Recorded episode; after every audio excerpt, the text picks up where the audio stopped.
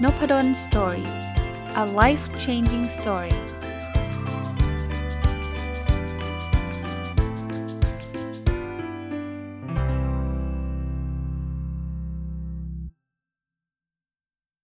สวัสดีครับ ยินดีต้อนรับเข้าสู่นพดลสตอรี่พอดแคสต์นะครับ ก็ยังอยู่กับหนังสือเล่มนี้นะครับ เมื่อวานก็รีวิวมายังไม่จบนะสู่จุดสูงสุดของชีวิตด้วยพีระมิด 3 สุขนะครับก็พูดถึงความสุข 3 แบบ ซึ่ง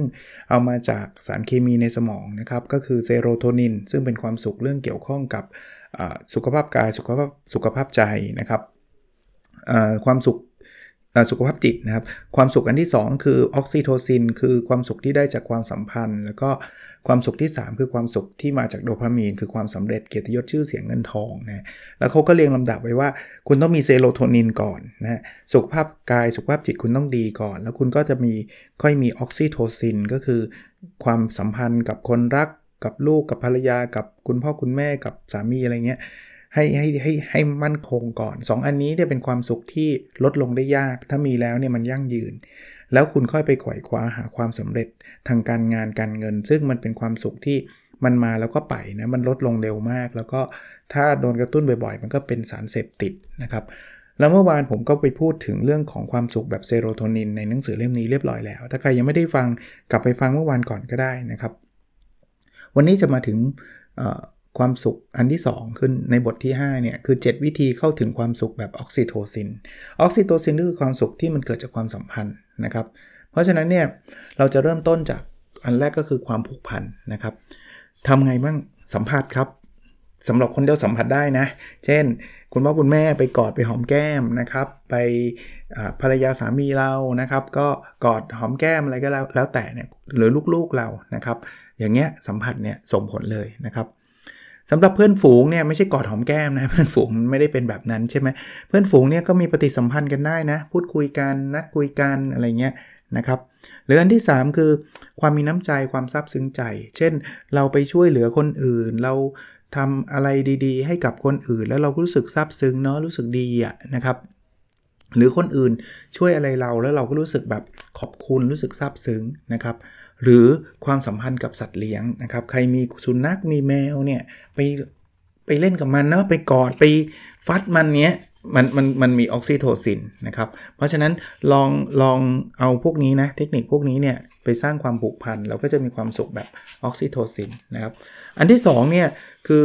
ขจัดความว้าเหวเขาบอกว่าความว้าเหวเนี่ยคือพิษร้ายนะครับ การที่เราอยู่คนเดียวคนไม่มีใครคุยด้วยเนี่ยเป็นพิษร้าย วิธี ลดมันหรือว่ากำจัดมันออกไปนะครับ ก็คือเขาบอกว่าความผูกพันสร้างได้จากตัวเราเอง คือมันคือเราเริ่มต้องต้องเริ่มจากความตั้งใจนะก็บอกอยู่บ้านเฉยๆเงียบๆแล้วเมื่อไหร่นะจะมีคนชวนก็ลำบาก เพราะฉะนั้นเนี่ยเราตั้งใจที่เออเราเปิดตัวเองเนาะหรือไปคุยกับเพื่อนบ้างอะไรบ้างก็จะช่วยนะครับ อันที่ 2 คือลองสร้างพักพวกดูก่อนนะครับ คือความเป็นพักพวกคือความเป็นกลุ่มเดียวกันเนี่ยเราสามารถสร้างขึ้นมาได้นะ เช่นเขามีบุ๊กคลับเราลองไปจอยบุ๊กคลับไปทำความรู้จักคนที่เข้าบุ๊กคลับไปพูดคุยกันเนี่ยอย่างเงี้ยเป็นความสัมพันธ์ที่ที่เราสร้างขึ้นมาได้นะครับ สร้างพักพวกขึ้นมา อันที่ 3 คือเขาบอกวาดวงกลมที่ตัวเองเป็นศูนย์กลางนะครับ คือความหมายคือตัวเราอะเป็นคนสร้างชุมชนขึ้นมาได้เลยนะ เราเป็นตัวเป็นเป็นศูนย์กลางเนี่ยอย่างผมนะผมเป็นคนชอบอ่านหนังสือ แต่ก่อนผมก็อ่านอยู่คนเดียวนะ แต่วันหนึ่งผมรู้สึกว่า เออนะ เราน่าจะทำกลุ่มสักกลุ่มหนึ่งสำหรับคนที่รักการอ่านหนังสือ ผมก็ทำกลุ่มบุ๊กคอยบุ๊กคลับขึ้นมานะบุ๊กคอยถ้าใครอยากเข้านะ B O O K O I N S ไม่มีตัว C นะเข้าไปได้นะในนั้นก็จะเข้ามาอย่างนี้คือคือทำตัวเองเป็นศูนย์กลางนะครับ ใครสนใจอะไรก็หนังสืออะไรก็เข้ามาในกลุ่มนี้ได้นะครับ เราเราไม่ต้องเริ่มจากว่าโหกลุ่มต้องมีคนเป็นพันอะไรเงี้ยหรอก 10 คน 20 คนก็ได้แล้วนะครับ อันที่ 4 คือปฏิสัมพันธ์แบบซึ่งหน้านะครับ ก็คือเจอหน้ากัน อันนี้ก็จะช่วยได้ คือบางคนก็มีแต่ออนไลน์อย่างเดียวนะฮะแต่ว่าช่วงนี้แต่มันก็เริ่มจะดีขึ้นเรื่อยๆแล้วนะ ดูจากตัวเลขถ้าตัวเลขมันเป็นความจริงนะ แต่มีคนบอกว่าเออเดี๋ยวนี้เขาไม่ค่อยรีพอร์ตกันแล้วนะติดโควงโควิด ก็ระวังนิดนึงก็แล้วกัน แต่ว่าถ้ามันมันดีขึ้นเรื่อยๆเนี่ยต่อไปการได้ไปเจอหน้าคนนู้นคนนี้ก็จะจะเป็นสิ่งที่ที่ดีนะครับ อันที่ 5 คือเขาบอกว่าอย่าเลิกทำงาน คือถ้าเป็นไม่ได้เนี่ยบางคนเขาบอกเกษียณปุ๊บเนี่ยเหี่ยวเฉาเลย เพราะว่าอยู่คนเดียวแต่ก่อนเนี่ยได้ทำงานได้เจอเพื่อนฝูงได้เจอผู้คนเยอะแยะนะครับ ก็เราเราคงไปบอกให้บริษัทห้ามเกษียณไม่ได้ แต่ว่าพอเกษียณแล้วหาอะไรทำนะครับ หาอะไรทำอย่าไปนั่งเหงาเงาอยู่บ้านคนเดียวไม่ดีนะครับ อันที่3นะครับที่จะทำให้เราเกิดความสุขแบบออกซิโทซินก็คือ ปรับความสัมพันธ์กับคนอื่นนะครับ เขาบอกว่าความสัมพันธ์กับคนอื่นไม่ได้งอกงามขึ้นมาเองนะครับ ก็อาจจะต้องสื่อสารถึงสิ่งที่เราชอบ คืออย่าไปคิดว่าเขาจะต้องรู้เองอย่างนี้เขาเขาเขาไม่รู้นะครับเขาบอกว่าความสัมพันธ์กับผู้อื่นเนี่ยมันก็มีตั้งแต่เขาเขาบอกว่าเป็น 3 ระดับนะครับ คือระดับแรกเขาบอกสำสำคัญที่สุด มันถ้าเป็นคล้ายๆพีระมิดเหมือนกันนะ อยู่ชั้นล่างสุดก็คือครอบครัวคู่ชีวิตและคนรัก คือคนเหล่านี้นี่อยู่ใกล้ชิดเรามาก แล้วมีความสำคัญกับเรามากใช่ไหมขั้นกลางนี่คือกลุ่มเพื่อนฝูงนะครับ แล้วขั้นบนสุดก็คือคนที่ทำงานนะครับเขาบอกว่าแต่ละชั้นนี่ไม่ต้องการคนเยอะนะ แต่ละชั้นมีคนที่สนิทมากๆเนี่ยสองสาคนก็พอ นะครอบครัวอาจจะใครครอบครัวใหญ่เนี่ยก็ไม่ต้องสนิทกันมันทุกคนนะสองสาคนนะครับ เพื่อนฝูงก็ไม่ได้เป็นร้อยนะสองสาคน แล้วก็ที่ทำงานก็โอ้โหไม่ต้องเป็น 20-30 คน2อสคนนะเพราะนั้นเนี่ยเราจะมีความสัมพันธ์กับคนที่ดีโดยรวมๆสัก 4 5 คน 5-6 คนนะโดยประมาณแค่นี้ก็พอละกับชีวิตเราก็บอกใครจะมีความสัมพันธ์กับคนเป็น 20-30 คน มันจะไม่ได้ความสัมพันธ์ที่มันลึกเนาะ มันก็เจอกันได้แวบๆแวบๆเท่านั้นแหละถ้าถ้าจะลึกเนี่ยมันก็ต้องประมาณนี้ถึงจะถึงจะได้ความสัมพันธ์ที่มันลึกซึ้งนะครับ เทคนิคที่ 4 นะ ที่จะได้รับความสุขแบบออกซิโทซิน คือการมีน้ำใจกับคนอื่นนะเขาบอกว่าแค่เราช่วยเหลือคนอื่นนะ เอาแค่ว่า 3 ครั้งต่อวันนะครับ ลองคิดว่าวันนี้ได้ช่วยอะไรใครบ้างนะสครั้งต่อวัน เช่น ลุกให้ผู้สูงอายุนั่งบนรถหรือเปล่า บอกทางคนหลงทางหรือเปล่า สอนงานเพื่อนหรือเปล่า ช่วยทำงานบ้านอะไรเงี้ย จดไว้เลยฮะ จดไว้ แล้วก็เขาบอกแค่นับจำนวนครั้งนะ ว่าวันนี้ได้ทำอะไรที่เป็นสิ่งดีๆ ให้กับคนอื่นแล้วเนี่ยเขาบอกว่าแค่นี้เราก็มีความสุขแล้ว อย่างน้อยๆนะมีความภาคภูมิใจที่เราได้ทำสิ่งดีๆ เหล่านั้น ลองทำดูนะครับไม่ไม่เสียไม่เสียหายอะไรเลยนะครับอ่าคือเขามีบทสรุปว่ามันมีประโยชน์นะ เวลาคุณมีน้ำใจแล้วคุณจดไว้นะ ว่าวันนี้คุณมีน้ำใจหรือคุณช่วยเหลือใครบ้างนะ อย่างแรกคือภาคภูมิใจและยอมรับนับถือตัวเองว่าตัวเรามีคุณค่านะครับ อย่างที่2เนี่ยเราจะมีความสัมพันธ์กับผู้อื่นที่ดีขึ้น เพราะเราจะรู้สึกดีนะครับ อันที่ 3 เราจะกลายเป็นคนมีน้ำใจมากขึ้นนะเพราะเราจะโฟกัสเรื่องนี้ แล้วกันที่4เนี่ยระดับความสุขเราก็จะเพิ่มขึ้นเอง เทคนิคอันถัดไปอันที่5นะที่จะให้ได้ความสุขแบบออกซิโทซินก็คือความซาบซึ้งใจนะครับความซาบซึ้งใจก็คือที่ผมพูดอยู่เรื่อยๆ ในพวก gratitude journal อะนะครับ บอกเลยว่า วันนี้มีสิ่งที่เราซาบซึ้งใจอยากขอบคุณอยู่ 3 อย่างนะครับไม่ต้องอะไรยิ่งใหญ่นะ เช่น สามีเอาขยะไปทิ้งให้รู้สึกซาบซึ้งใจได้กล่าวขอบคุณเขาด้วยก็เขียนนะครับ สามีต้องทำงานล่วงเวลาเลยกลับช้ารู้สึกซาบซึ้งใจว่าเขาทำงานจนมืดเพื่อพวกเรา แค่นี้ดูเป็นเรื่องธรรมดาธรรมดานะเราซาบซึ้งใจได้ เอาเอาเขียนทุกวันวันละ3ครั้งนะครับ แล้วระหว่างวันเป็นคนที่ฝึกขอบคุณเยอะๆนะครับ พูดคำว่าขอบคุณนู่นขอบคุณนี่ขอบคุณทุกอย่างนะครับ ผมทำผมทำผมถึงมาพูดนะ ว่าเออมันได้ผลนะมันมันมันมันมันทำให้จิตใจเราดีขึ้นแล้วสบายใจมากขึ้นจริง ๆนะครับเขาบอกว่าการฝึกไอ้ไอ้การเขียนบันทึกความซาบซึ้งใจเนี่ยอย่างแรกนะผลดีร่างกายเขาบอกภูมิคุ้มกันของร่างกายสูงขึ้นความดันโลหิตต่ำลงการนอนหลับดีขึ้น ลุกขึ้นมาออกกำลังกายนะแล้วซึ่งมันก็จะไปเพิ่มไอเซโรโทนินนะการออกกำลังกาย ประการที่ 2 ผลดีจิตใจนะเป็นความคิดเชิงบวกมองโลกในแง่ดี แล้วมีความสุขเพิ่มขึ้น ประการสุดท้ายผลดีในสังคมครับเพราะว่าการที่เราได้ช่วยเหลือคนอื่น ใจกว้างคนอื่น รู้สึกดีคนอื่นเนี่ยมันขจัดความรู้สึกโดดเดี่ยวแล้วว้าเวเราเราไม่ใช่ช่วยตัวเราเองเราไปช่วยคนอื่นด้วยนะครับ มาถัดไปนะครับ วิธีที่จะได้ความสุขแบบออกซิโทซิน วิธีที่ 6 ก็คือเลี้ยงดูต้นไม้หรือสัตว์เลี้ยงนะครับ ใครชอบเลี้ยงสัตว์เลี้ยงเลยครับ ถ้ามีโอกาสนะ ผมเมื่อปีที่ผ่านมาก็เพิ่งได้สัตว์เลี้ยงใหม่ ก็คือสุนัข 2 ตัวนะครับ ก็เลี้ยงแล้วก็มีความสุขนะครับ ได้เล่นกับมันนะลูกๆชายก็เล่นกับมันภรรยา ซึ่งเป็นคนที่ไม่ค่อยชอบสุนัขคือเป็นคนกลัวสุนัขนะไม่ได้รังเกียจอะไร ก็ยังเล่นกับมันนะครับ หรือใครแบบไม่สะดวกในสถานที่บางสถานที่เขาห้ามเลี้ยงสัตว์เช่นไปอยู่คอนโด ก็อาจจะปลูกต้นไม้อย่างเงี้ยได้นะครับ พวกนี้มันทำให้เราเรามีความสุขแบบออกซิโทซินอะมันมีความผูกพันเนี่ยนะครับ ก็สามารถทำได้ อันที่7นะครับถ้าเราอยากได้ความสุขแบบนี้ก็คือเชื่อมั่นในผู้อื่นนะครับเขาบอกว่าเอาง่ายๆนะคุณหมอที่รักษาเราเนี่ยถ้าเราเชื่อมั่นแค่เราเชื่อมั่นว่าหมอเขาเก่งนะ หมอเขาช่วยเราได้นะ อาการเจ็บป่วยของเรามันจะหายไปหรือลดลงทันทีเลยนะ เคยได้ยินปรากฏการยาหลอกไหม placebo effect นะครับ ปรากฏการยาหลอกคือ มันมีทางการแพทย์นะ ที่เขาจะทดลอง ว่าเอ๊ะ เขาเอาน้ำตาลมาให้เรากิน แต่เขาบอกว่ายาตัวนี้รักษาโรคปวดหัวได้ ปรากฏว่าหลายครั้งมันรักษาได้จริงซะงงั้นเนะ่ยโรคมันหายไปจริง ๆ นะ เพราะว่าแค่คนไข้เชื่อว่ายาตัวนี้มันรักษาเขาได้อะ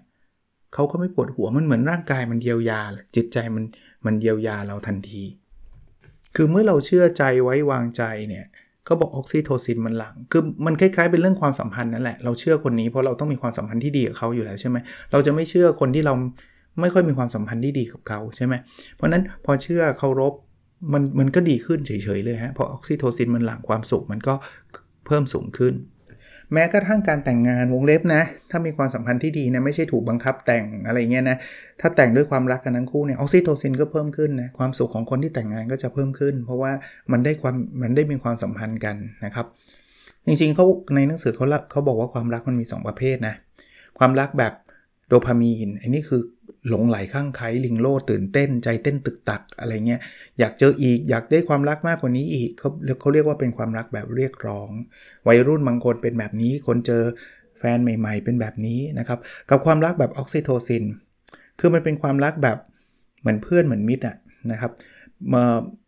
ความรักแบบเขาบอกเมตตาเป็นความรักแบบผ่อนคลายสงบสุขสบายใจไว้เนื้อเชื่อใจกันนะครับ รู้สึกพึงพอใจ มันคือเติมเต็มเวลาอยู่ด้วยกันนะครับ ก็ก็ปกติเนี่ย ถ้าโดพามีนก็คือคนที่คบใหม่ๆอะจะฟืดฟาดโอ้โหคิดถึงหลับตาเจอแต่หน้าเธออะไรเงี้ยแต่ว่าถ้าแต่งงานกันมาสัก 30-40 ปี มันออกมาเชิงออกซิโทซินแล้ว คือมันเป็นส่วนหนึ่งของชีวิตนะครับ อารมณ์เป็นแบบนั้น ก็บทสรุปนะ เขาบอกว่าก็ถ้าอยากได้ออกซิโทซิน ก็แสดงความซาบซึ้งใจ บันทึกความซาบซึ้งใจนะครับ แสดงน้ำใจบันทึกน้ำใจวันนี้ได้ช่วยเหลือใครบ้างนะครับ ครอบครัวและเพื่อนมีความสำคัญนะครับ เรียนรู้ให้มีความสัมพันธ์กับผู้อื่นนะ มีส่วนร่วมในชุมชุมชน สร้างพักพวกนะสร้างกลุ่มนะครับ สร้างชุมชนขึ้นมาเองที่ที่บอกเมื่อกี้บอกตัวเราเป็นศูนย์กลาง หรือไม่ก็เลี้ยงสัตว์ หรือปลูกต้นไม้นะครับ ก็จะช่วยได้นะ มาถึงความสุขแบบสุดท้ายคือแบบแบบโดพามีนที่บอกแล้วว่ามันเป็นความสุขที่แบบปื๊ดปาร์ตแบบเวลาเราทำอะไรได้สำเร็จนะครับเราก็จะมีความสุขแบบโอ้พีขึ้นมาเลยจะทำเราได้รางวัลที่ 1 เราสอบได้ที่ 1 เราได้เลื่อนขั้น เราได้เงินเดือนขึ้นอะไรเงี้ยนะครับ แต่ว่าพวกนี้มันจะลดลงเร็วนะไม่ได้แปลว่าไม่ดีนะ มันก็ดีนะ มันทำให้เรามีความสุข แต่ต้องระวังถ้ามันมันมันจะเป็นสารเสพติด ถ้าเราจะแบบเขียนบทความแล้วมีคนไลค์เนี่ยโดพามีน แต่เฮ้ยทำไมพออีกทีมันไม่มีคนไลค์เยอะเริ่มเศร้าเริ่มหงอยนะก็มีข้อแนะนำ7วิธีเข้าถึงความสุขแบบโดพามีนในบทที่6อะอันแรกเขาบอกว่าซาบซึ้งใจกับเงินทองและสิ่งของนะครับ คือไอ้เงินทองมันดีอยู่แล้วนะครับ คือปกติเงินทองมันก็ก็เราก็อยากได้ แต่ว่ามันไม่ได้การันตีว่ามีความสุข คือคือถ้าเราใช้อาศัยโดพามีนอย่างเดียว มันคือมีเงินทองปุ๊บ มันมีความสุขปี๊ดขึ้นมาสักพักมันจะลด แล้วเราก็ไขว่คว้าจะหาเงินทองอีก มันจะไม่มีที่สิ้นสุดอะรวยแสนหนึ่งก็อยากรวยล้านหนึ่งรวยล้านหนึ่งก็อยากรวย 10 ล้าน แต่ถ้าเกิดอยากมีความสุขในเงินทองเราต้องซาบซึ้งใจกับชีวิตที่เปลี่ยนไปนะครับ เราซาบซึ้งใจกับเงินที่มันมาช่วยเรา อย่างเงี้ยจะมีความสุขมากกว่า มันเป็นการเอาความสุขแบบออกซิโทซินเมื่อกี้ความซาบซึ้งใจเข้ามาร่วมกับไอโดพามีนนะครับ อย่างเงี้ยเขาบอกว่าคนเป็นเศรษฐีจะเป็นแบบเนี้ย นั้นในหนังสือหลาย ๆ เล่มเขาจะสอนเราว่าเออได้เงินแล้วให้รู้สึกซาบซึ้งใจ หรือแม้กระทั่งจ่ายเงินนะจ่ายเงินให้คนคนอื่นเนี่ยให้มีความรู้สึกซาบซึ้งใจรู้สึกดี แล้วสุดท้ายเนี่ยมันจะดึงดูดเงินเข้ามาในชีวิตเรานะครับพูดง่ายๆคนแบบนี้นะคนที่ทำอะไรแล้วมีความสุขนะคนก็อยากจะมาคุย อยากจะมาพูด อยากจะมาทักใช่ไหมมันก็จะมีธุรกิจอะไรที่ต่อยอดกันได้อีกเยอะแยะนะครับ อันที่ 2 คือการเข้าความสุขโดพามีนคือการควบคุมครับ เช่น เราดื่มเหล้าได้เขาบอกเราดื่มเหล้าได้เขาเป็นคนญี่ปุ่นนะครับคนเขียนนะครับคุณคุณหมอชิออนคาบาสวะนะเมื่อกี้ลืมบอกชื่ออคนเขียนเนี่ยเขาบอกว่าเขาก็ดื่มเหล้านะแต่ว่าถ้าเราควบคุมปริมาณการดื่มได้ เราจะรู้สึกยินดีนะครับเรารู้สึกภูมิใจรู้สึกยินดี แล้วตั้งกฎไว้เลยว่าเราจะดื่มไม่เกินเท่าไหร่นะครับอย่างเงี้ยนะครับควบคุมเวลาเล่นเกมได้ เราเล่นได้นะครับผ่อนคลาย แต่ว่าไม่ใช่เล่นที8ชั่วโมง 10 ชั่วโมง เราควบคุมได้เราก็จะรู้สึกดีนะครับ แล้วแล้วมันจะไม่ทำให้ไอ้นี่ด้วยนะสุขภาพเสียด้วยใช่ไหมสุขภาพเสียนี่เซโรโทนินหายนะครับ แต่ถ้าเกิดเราควบคุมได้สุขภาพเราก็จะดีนอนหลับออกกำลังกายนะเราไม่ได้เล่นเกมมากเกินไปซาบซึ้งใจเวลาเล่นเกมอะไรเงี้ยเราก็มีความสัมพันธ์กับเพื่อนเวลาเล่นเกม เราก็ได้ออกซิโทซิน แล้วพอเล่นเกมสำเร็จชนะ ขึ้นเลเวลเราก็ได้โดพามีนนะแต่ต้องควบคุมไม่ได้สมาร์ทโฟนก็เหมือนกันนะครับ เล่นได้แต่ว่าต้องควบคุมตัวเองให้ได้นะครับ ไม่งั้นเราติด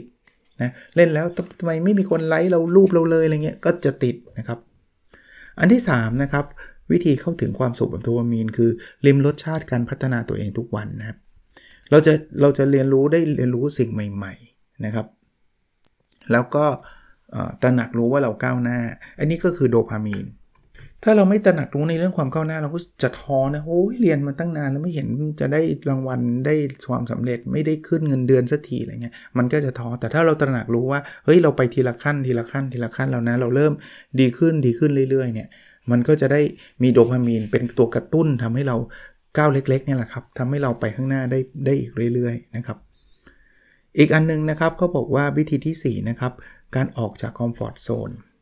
ตรงนี้เราเคยพูดกันอยู่หลากหลายตอนเหมือนกันนะครับหนังสือเขาเรียกบอกว่า ถ้าเราไม่ออกเนี่ยเราก็ไม่พัฒนาไอ้ไอ้โดพามีนที่เราจะได้มันก็ไม่ได้นะครับ แต่อย่าออกไปไกลนะครับ ออกไปนิดๆเขาบอกจากคอมฟอร์ทโซนมันจะกลายเป็น learning zone learning zone เนี่ยโดพามีนจะขึ้นเลย เพราะว่ามันมีสมาธิมันตื่นเต้น มันออกจากสิ่งที่เราเคยทำแต่ไม่ได้ออกไปแบบไกลลิบนะครับแต่ถ้าเกิดออกไปไกลลิบก็เรียก danger zone หรือพื้นที่อันตราย อันนี้มันจะทำให้เรากลัวแล้วนะครับ แทนที่โดพามีนจะออกนะไม่ใช่มีแต่ความกลัวอะดรีนาลีนฮอร์โมนความเครียด อยากเลิกอยากหนี อันนี้ไม่ไม่ควรนะครับ เราควรจะไปประมาณ learning zone ผมเคยสอนหนังสือแล้ววันหนึ่งผมมาเขียนหนังสือเนี่ยผมออกจาก comfort zone นะผมไม่เคยเขียน แต่พอเขียนแล้วมันก็มีความสุขตื่นเต้นดี เห็นหนังสือเราอยู่ในร้านหนังสือเนาะนะครับมีกำลังใจอะไรเงี้ยมีอยากเรียนรู้พัฒนา วันหนึ่งผมออกมาทำพอดแคสต์เฮ้ยไม่เคยทำพ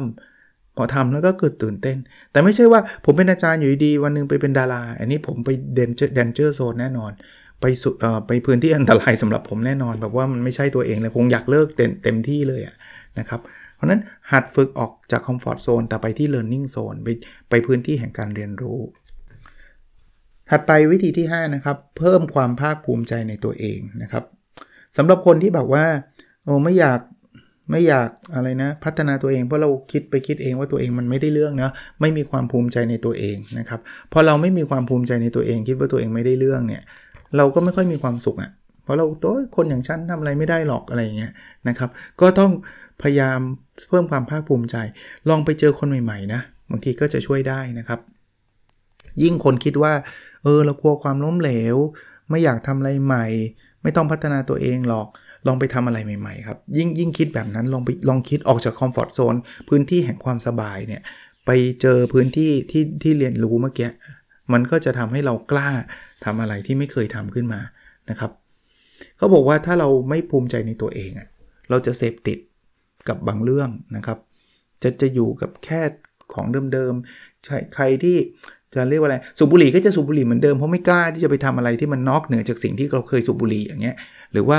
ดื่มเหล้าก็ดื่มเหล้าเหมือนเดิม มันจะเสพติดแบบนั้นนะครับ อันที่6นะการสร้างความสุขแบบโดพามีนคือการให้นะครับ ก็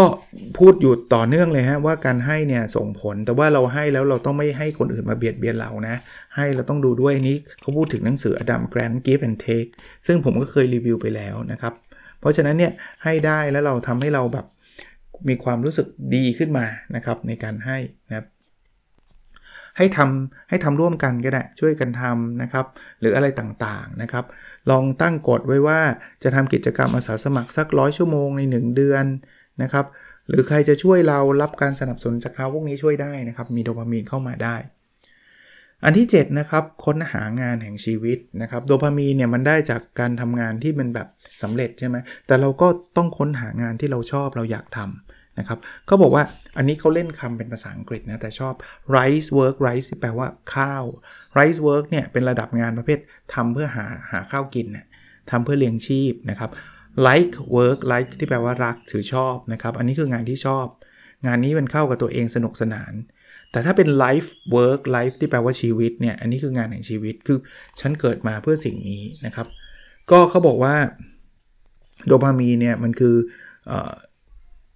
สร้างไรายได้และได้รับการยอมรับชื่นชมมีตำแหน่งก้าวหน้านะครับ ในขณะเดียวกันถ้าเราทำงานที่มันช่วยเหลือคนอื่นด้วยนะครับ มันก็ได้ออกซิโทซินขึ้นมานะครับ เพราะฉะนั้นเนี่ยไองานแห่งชีวิตที่เรียกว่า life work life ที่แปลว่าชีวิตเนี่ยนะครับ ก็คือคนพบตัวตนเนาะแล้วได้ช่วยเหลือคนอื่นมาบรรจบในในสิ่งเดียวกัน อันนี้คือแบบ life work เลย มันจะเป็นงานที่น่าภูมิใจ ก็บทสรุปเรื่องโดพามีนนะซาบซึ้งใจกับเงินหรือสิ่งของนะครับ ควบคุมตัวเองให้ได้นะครับ พัฒนาตัวเองทั้ง Input และ Output นะครับทดลองสิ่งที่ท้าทายออกจากคอมฟอร์ทโซนแต่ออกไปแค่ learning zone นะ พื้นที่ที่เรียนรู้อย่าออกไปไกลเกินไปนะทำให้ใจเต้นตึกตักอะอะไรก็ได้ที่แบบใจเต้นและสนุกนะแล้วก็ให้นะครับแล้วก็ค้นหางานแห่งชีวิตนะครับผมก็โชคดีนะข้อสุดท้ายผมก็ได้เจองานที่ผมชอบนะอย่างเช่น เป็นอาจารย์มหาวิทยาลัยนะครับ ก็มีความภาคภูมิใจชอบเป็นงานที่ที่ตอบโจทย์ตัวเอง แล้วก็ช่วยเหลือสังคมนะครับเป็นนักเขียนเหมือนกันเลย podcaster เหมือนกันเลยนะครับใกล้จบแล้วแต่ไม่จบแต่ไม่อยากเร่ง เพราะว่า part สุดท้ายจะเป็น part เทคนิคต่างๆ ที่จะเปลี่ยนชีวิตให้เรามีความสุขนะเดี๋ยวพรุ่งนี้ก็คงต้องเป็นรายการโอเค weekly ก่อนนะครับ แล้วก็เว้นไปวันหนึ่งแล้วก็เดี๋ยวจะกลับมานะครับ กับหนังสือที่ชื่อว่าสู่จุดสูงสุดของชีวิตด้วยพีระมิด3สุขนะครับ ก็ ปกติจะพยายามรีวิวให้จบภายใน 1-2 ตอน แต่เพิ่นเล่มนี้เนี่ยมันหนา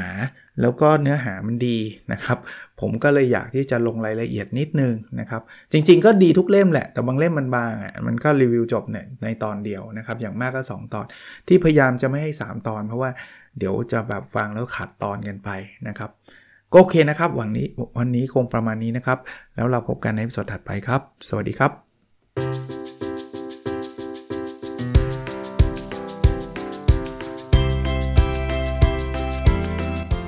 n o p a d o n Story a life changing story